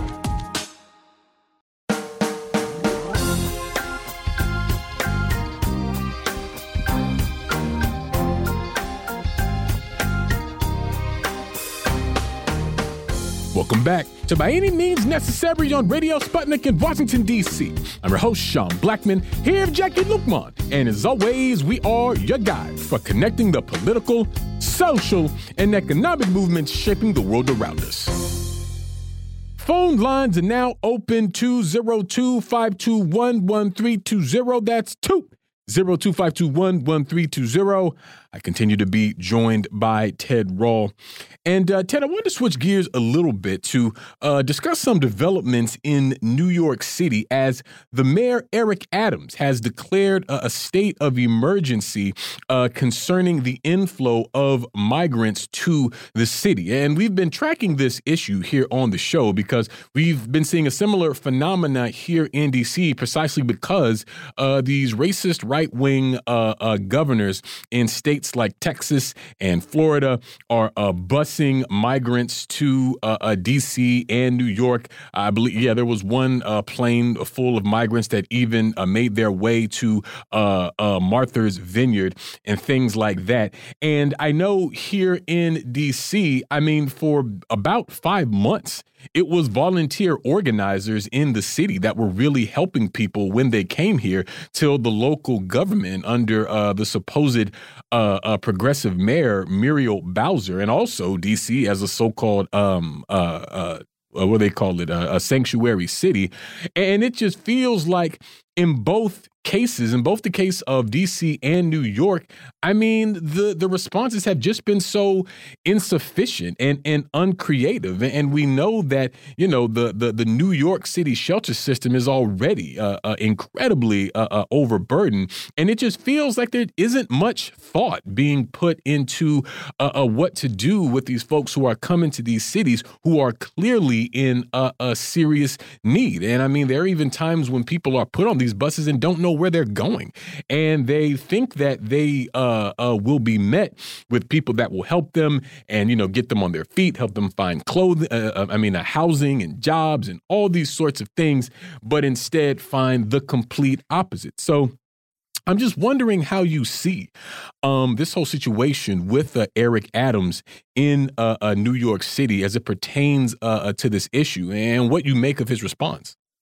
Well, I mean, look, I sympathize with Mayor Adams and, and the mayors of, you know, D.C. and Chicago who have faced uh, similar challenges because of these, you know, idiot, uh, you know, governors in Florida and Texas, uh, and you know, being willing to uh, use uh, parents and their children as pawns in their sick game.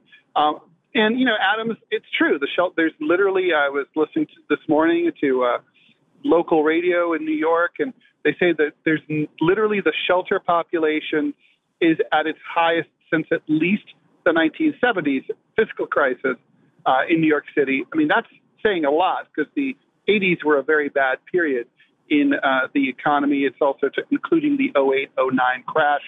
Um, and it's also counting the fact that half a million New Yorkers, you know, fled during the pandemic and never came back.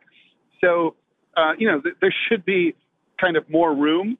And I was thinking about how this situation really showcases the failures, uh, the limitations imposed by what I always call gangster capitalism, um, which is sort of you know a system that that is completely unable and un, because it's unwilling to res, to be responsive uh, to the poor to the extent that it would take any prerogatives or privileges away from the wealthy. They can't pivot and adjust. And what I mean by that is uh, the issue of, po- of property rights. I mean, in New York, uh, basically, the landlords and um, and also investor, uh, private investors and speculators are warehousing tremendous, you know, thousands and thousands of unit housing units. Um, there are many hotels that are sitting empty. Uh, most notably, the the uh, Four Seasons, a luxury hotel on 57th Street in Midtown Manhattan is completely empty as we speak. Um, these are all completely, you know, they're ready to move in. Uh, the pillows are fresh, um, but they sit empty because the capital class would, ra- you know, they insist on their right to keep um, housing and shelter empty, um, and rather than turn it over to the government in a time of need. I mean, during World War II, at World War One, European governments uh, requisitioned apart, private apartments, private homes, uh, automobiles, private automobiles for the war effort because you know they just they just didn't have enough. Well, I mean, if New York City doesn't have enough and there's a ten billion dollar shortfall, there are ways to get enough. Uh, they could impose. They can certainly have an emergency uh, tax on the New York Stock Exchange.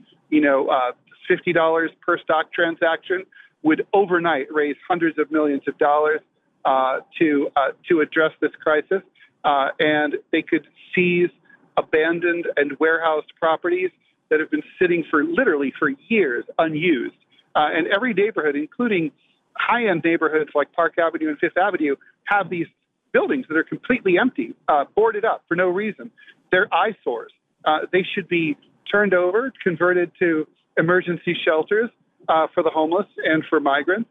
Uh, and and you know, and then maybe the property owners could be compensated out of the stock tax, or maybe you don't compensate them at all because they were reckless and they can just take a loss since they obviously didn't feel that they had any uh, desire to participate in the body politic. But those solutions are, are not, I guarantee you, are not being presented at Gracie Mansion to the mayor. Uh, there's no one on his team who would be there in, and would have the ideology or the imagination to, to propose them. And if they did, they'd be, you know, shouted down or, or ignored by the mayor because that's just not the way the system works.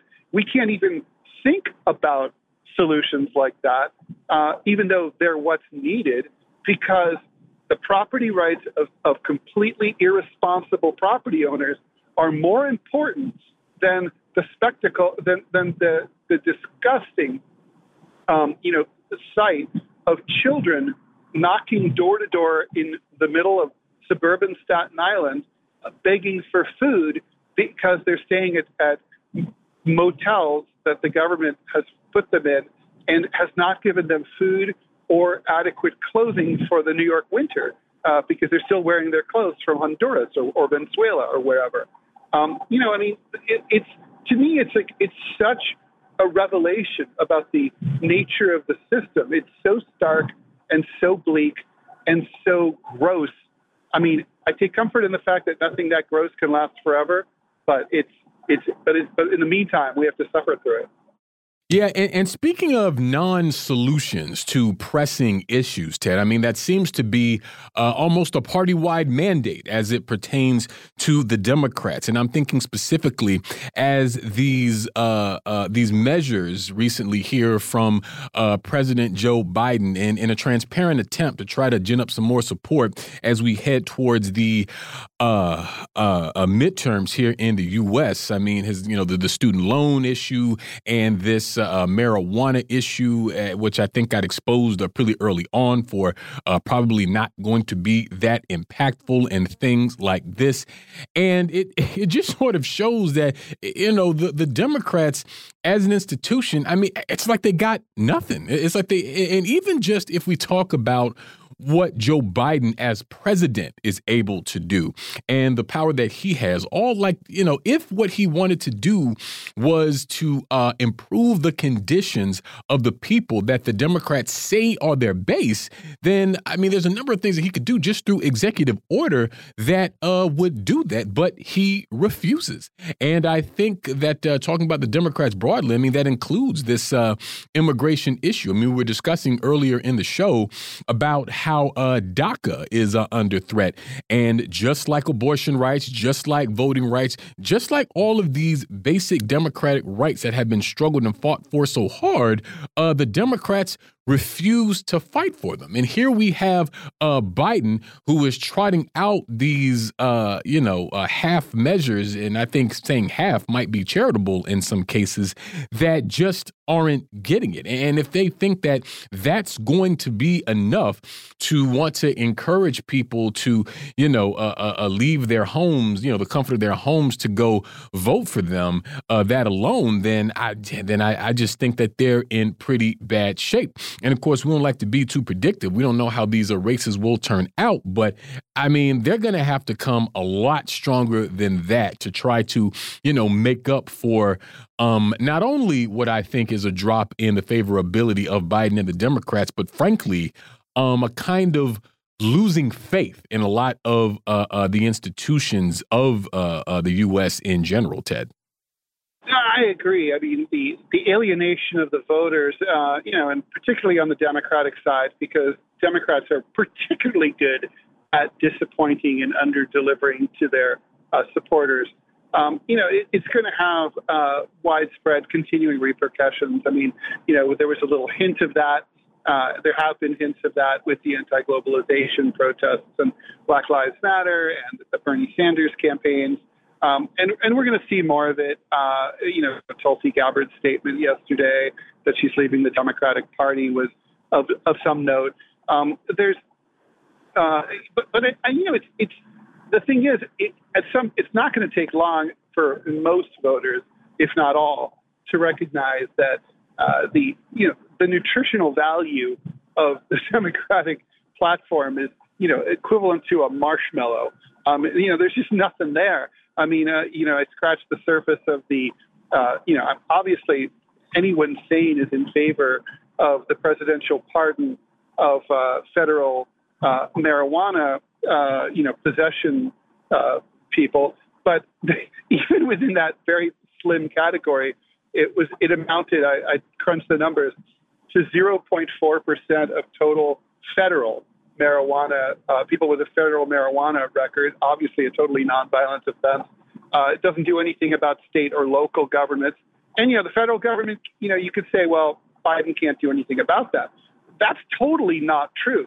The federal government uh, can do, do, a lot of things, as you said, through executive order uh, that to bring the states to rein. Like, for example, uh, the drinking age is 21 uh, in all across the nation, but those are state laws. And the way that the reason that they came to be, uh, they went from 18 to 21 in many states like New York, where I live, is because the Department of Transportation uh, advised all the states that they would lose all of their highway funds in the event that they didn't change their drinking age to 21. So every single state wants highway state funds. So they said, okay. And the federal government can do things like that uh, for all sorts of issues. And they could say, for example, if you don't pardon or, or commute the sentences of every nonviolent drug offender, uh, then you you know you should then you will lose uh, this and that funding. Uh, for example, for the department of, from the Department of Education or whatnot. There's a lot of ways to, to for the feds to exert pressure, uh, but you know they, they, don't they're not making the effort because they don't really care. And uh, the, you know I think the, the, at a certain point you know, the details are maybe lost on a lot of people who just don't have time to follow the ins and outs of these things. But they sort of see in their lives that nothing changes, and and that's the, the real takeaway. And that you know, Democrats and Republicans, but Democrats in particular, because they market themselves as being you know the party of the common man and woman. They can't run away from that. I mean, they can't run away from reality, and you know that's that's the kind of thing that the Republicans drove a truck through in the in, with Trump in 2016, and could we could see happen easily, see happen again uh, in two years. Yeah, and you know, just just the strategies of uh, uh, the Democrats is also mind blowing, Ted. I mean, it's I mean it's documented now that uh, uh, recently that Democrats they've spent more than fifty three million dollars elevating uh, far right Republican candidates in primaries out of what I personally feel is a horribly uh, misguided attempt at showing people basically look how bad they are. If you don't want that, you should vote for us. you see, they seem seem to forget that Hillary Clinton did this very thing with Donald Trump. Uh, uh, thanks to WikiLeaks, we, we know this to be true. And what happened as a result? We got a Donald Trump presidency. And so my understanding is that, you know, there's some um, uh, uh, dissent and, and, and, conflict around this tactic uh, within the Democratic Party. But I mean, the fact that it's uh, being utilized at all, I think just sort of shows the just just the hollowness of uh, the Democratic Party a program at this point to where not only they will engage these uh, uh, just completely backward uh, sorts of strategies that have the potential to have serious negative material impact um, on their base. We've noted on the show before I believe it was earlier this year that uh, Democrats in Maryland repealed their own transgender health care bill, uh, not because uh, of any of the machinations of the Republican Party, not because uh, armed fascists, you know, uh, uh, stormed, you know, the, the their buildings or whatever to try to force a change in vote, but because that they wanted to appeal to right wing voters in these quote unquote purple counties, which never works. It never works, and it just really is is incredible to see how uh, uh, the, the Democrats continue to engage these strategies, which which never seem to net them uh, much actual success or much benefit, and it's the rest of us that that pay the price. And so, you know, if nothing else, Ted, it just seems like an example of how far removed uh, uh, the Democrats are from the people that they consider their base, to where you know uh, uh, these different policies seem designed to do a lot of things except actually help them. You know what I mean? Well, totally. I mean that you know that that that story about the fifty-three million dollars being spent to support uh, far right Republicans in primary races, some of whom you know it's or maybe all of whom are, could very well win. Um, you know they would have won because of Democrats, and obviously the question then becomes, well, do you guys believe in anything like anything at all, really.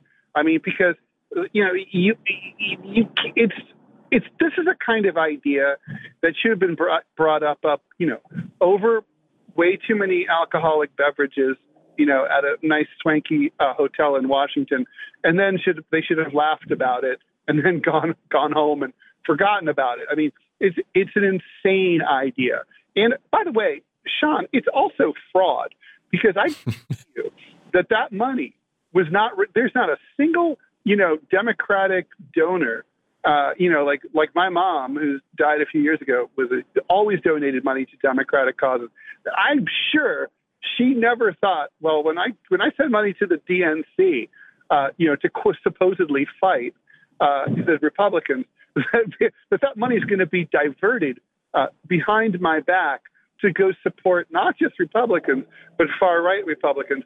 I mean, it really is objectively fraud and it should be prosecuted. Definitely. We're going to move to another quick break on that note here on By Any Means Necessary on Radio Sputnik in Washington, D.C. We'll be right back, so please stay with us. By any means necessary.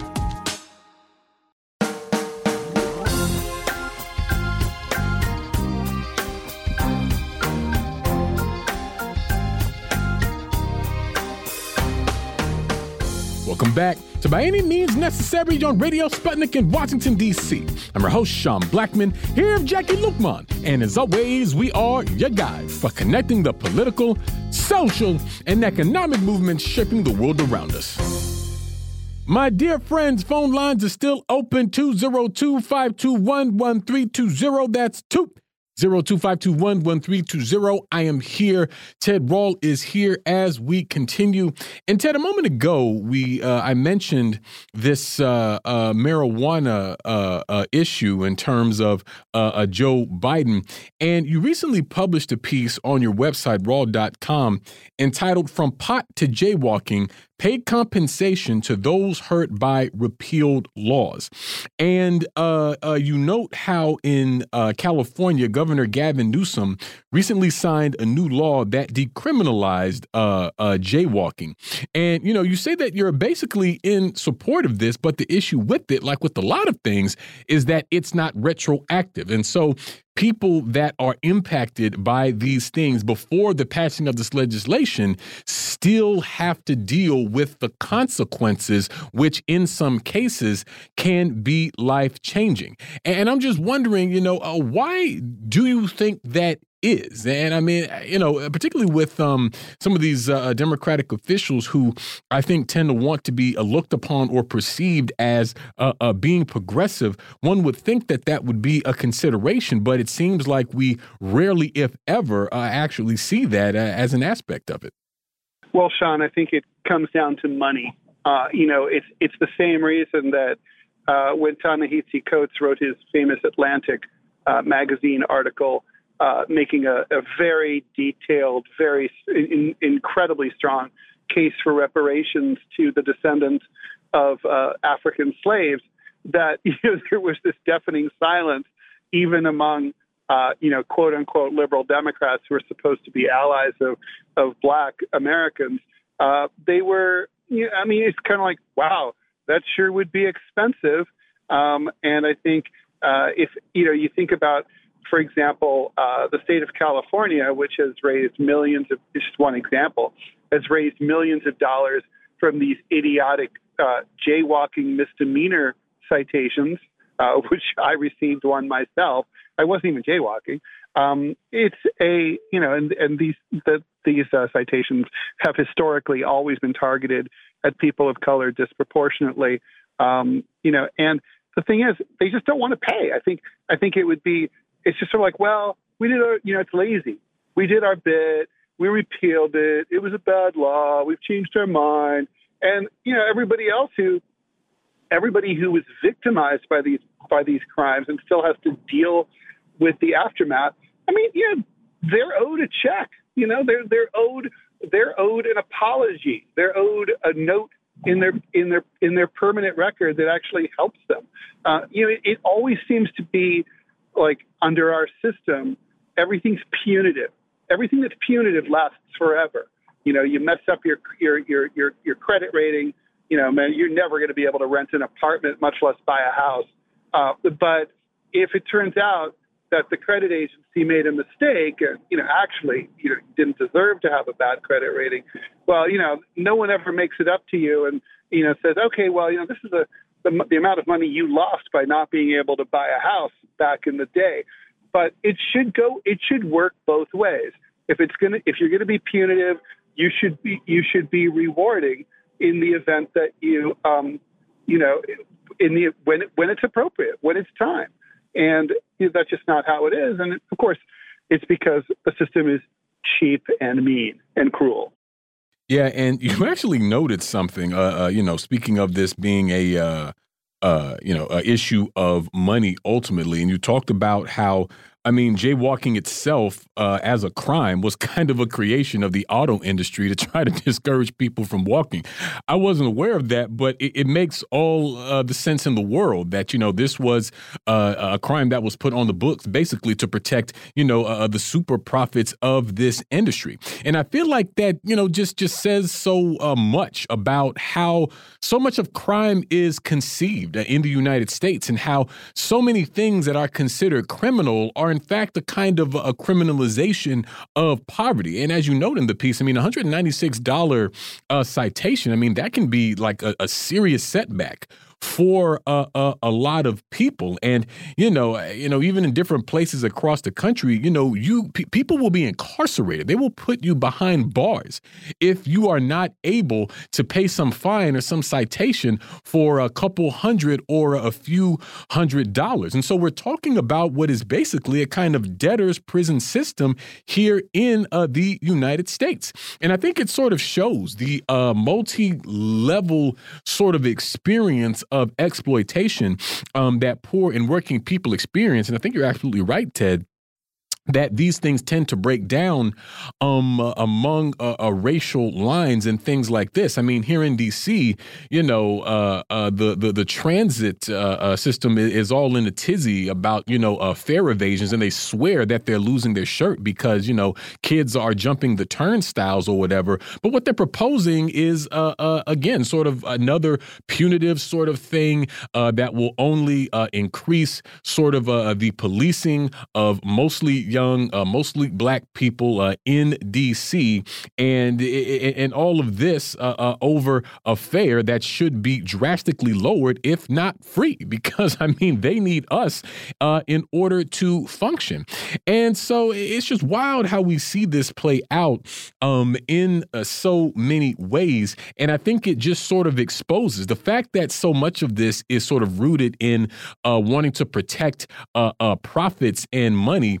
It exposes that that a lot of these things, a lot of times, just I mean, they feel like they're for show. And if what they were designed for was any real kind of justice or any real kind of accountability or any real kind of repair of the harm done by them, then they would be a, a far more thorough, thorough. But I think because of the deeply punitive nature of uh, uh, the criminal legal system in the United States, that's not something that can uh, even uh, enter consideration. You know what I mean?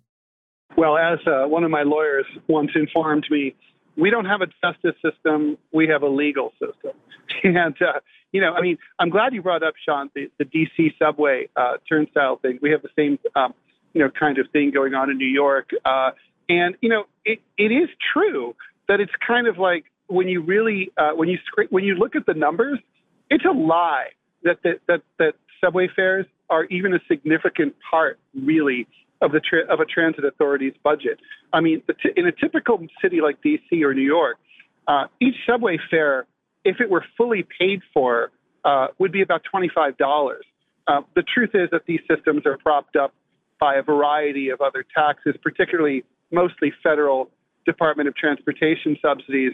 And they could just, you know, and, and like the fare in New York is two dollars and seventy five cents. They could forego the two seventy five and just round it up. It wouldn't be any big deal. I mean, I remember the Staten Island ferry had a had a uh, turned had a, was a, a paid system for many many years, and there was a fire, and the, the ferry terminal burned down, and they sort of figured out like it wasn't even worth it really to charge a fare, and now they don't. You know, it's just free, and uh, it and it's like you know it works great, no problem. Uh, it's it's one of the it's almost like they're charging people particularly working people who are more likely to use a subway than uh, than you know than, than rich people, obviously, who drive. Uh, and it's it's like they're they're looking for ways to trip them up and and tax them. Uh, you know, I mean, I think about you mentioned the prison stuff. I always think about the prison. There's you know there's certain prison systems that literally charge the inmates by the day as if they were staying in a hotel. In some cases, more than they would have to pay for like a decent motel.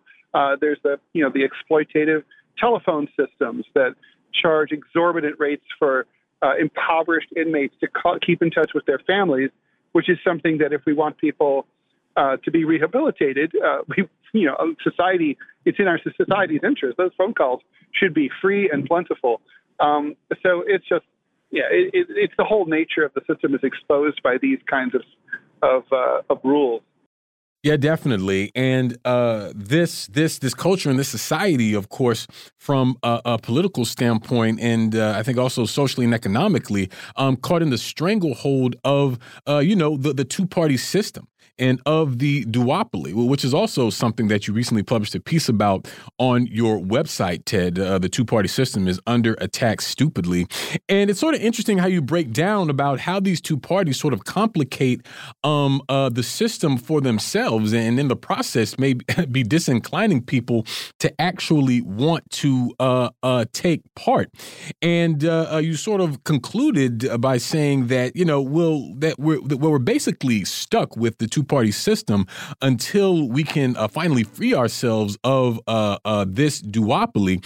And, you know, that's why I always say it, it's entirely purposeful, it's intentional that uh, any uh, uh, party outside of that simply can't get a hearing in the United States. They don't have access to the debate stage. the mainstream corporate press will either refuse to cover them, or if they do, it will be to, you know, paint them as, you know, wild eyed lunatics and, and things like this. And so it's like this this this uh, a two party system, which, as I think we need to note, it, it has a, a, pronounced class character. I mean, it is you know entirely a sort of uh, a ruling class project, in my humble opinion, and uh, it it I think is just showing itself more and more to be completely bankrupt, and particularly as we see all the different issues facing people in the United States and the world not getting better, but intensifying and not really being critically addressed in a substantive way by these two parties that have been in power for all these years. You know what I mean? And so, that being the case, I mean, it just seems like we really have to be thinking, Ted, and beyond thinking, organizing and actively engaged and uh, trying to figure out uh, uh, what kind of effort we can organize to uh, uh, overturn uh, both the stranglehold of the two party system and sort of the capitalist system upon which it rests. Totally agree. I mean, the the the I mean, look, the two-party system is a terrible system, even within the construct of sort of capitalist uh, electoral politics. And you know, it's it, it's awful. And you know, the only argument I was trying to make here is that even within the construct, uh, there's you know basically one thing that a two-party system offers that's uh, of note and that is helpful to voters, and frankly, that's convenience uh, labeling. You know, this is this uh, you might not have heard of this local candidate for judge, but she's a Democrat, which means she supposedly stands for a certain set of values. Uh, and so you can sort of rely on that, you know, look for the union label, right? Um, but that's um, they're they're they're they're schmutzing stuff up. They're mixing it up. They're they're like they're making it so it's all gray, so that we have you know uh, conservative Democrats like Joe Manchin and Joe Lieberman. We have uh, well, we used to have liberal Republicans. Uh, we have maverick Republicans like John McCain. Um, you know, we we we have these blended primaries where uh, you know it's very difficult to know who stands for what or why or how to vote strategically. Um, you have you have candidate, entire parties who have 60% of the vote who are who have no winner in the end because of the way it's structured. And I think, you know, it's sort of, to me, uh, it shows that this two party system isn't even able to protect itself because ultimately uh, it's, you know, its stupidity is its own undoing. And, you know, we, uh, if, if you want revolution, uh, it's helpful to know that, you know, that, that, that the people you're looking to topple are, are really not that sharp. And I, I, I think that's, that's you know that's a helpful helpful thing to know. Yeah, for a fact, for a fact, and I agree that uh, uh, it that, that, this sort of um uh, delegitific uh, this delegitimizing of uh, the system is sort of being done uh, internally, and I think, uh, frankly, it might be unavoidable given the uh, contradictions both of uh, the system itself and also, as I mentioned, the, the, sharpening contradictions of our moment, and the fact that you uh, you know, and, and in framing it like capitalist electoral politics, I think that's important because it points to um, the real class character of this. And uh, therefore, it's no um, surprise then that uh, poor working and oppressed people don't have their needs or issues spoken to in any real sense by either party. I think they both uh, uh pretend to in different ways. But uh, when we see how things actually play out, then we see what is really happening there, which unfortunately is not much much.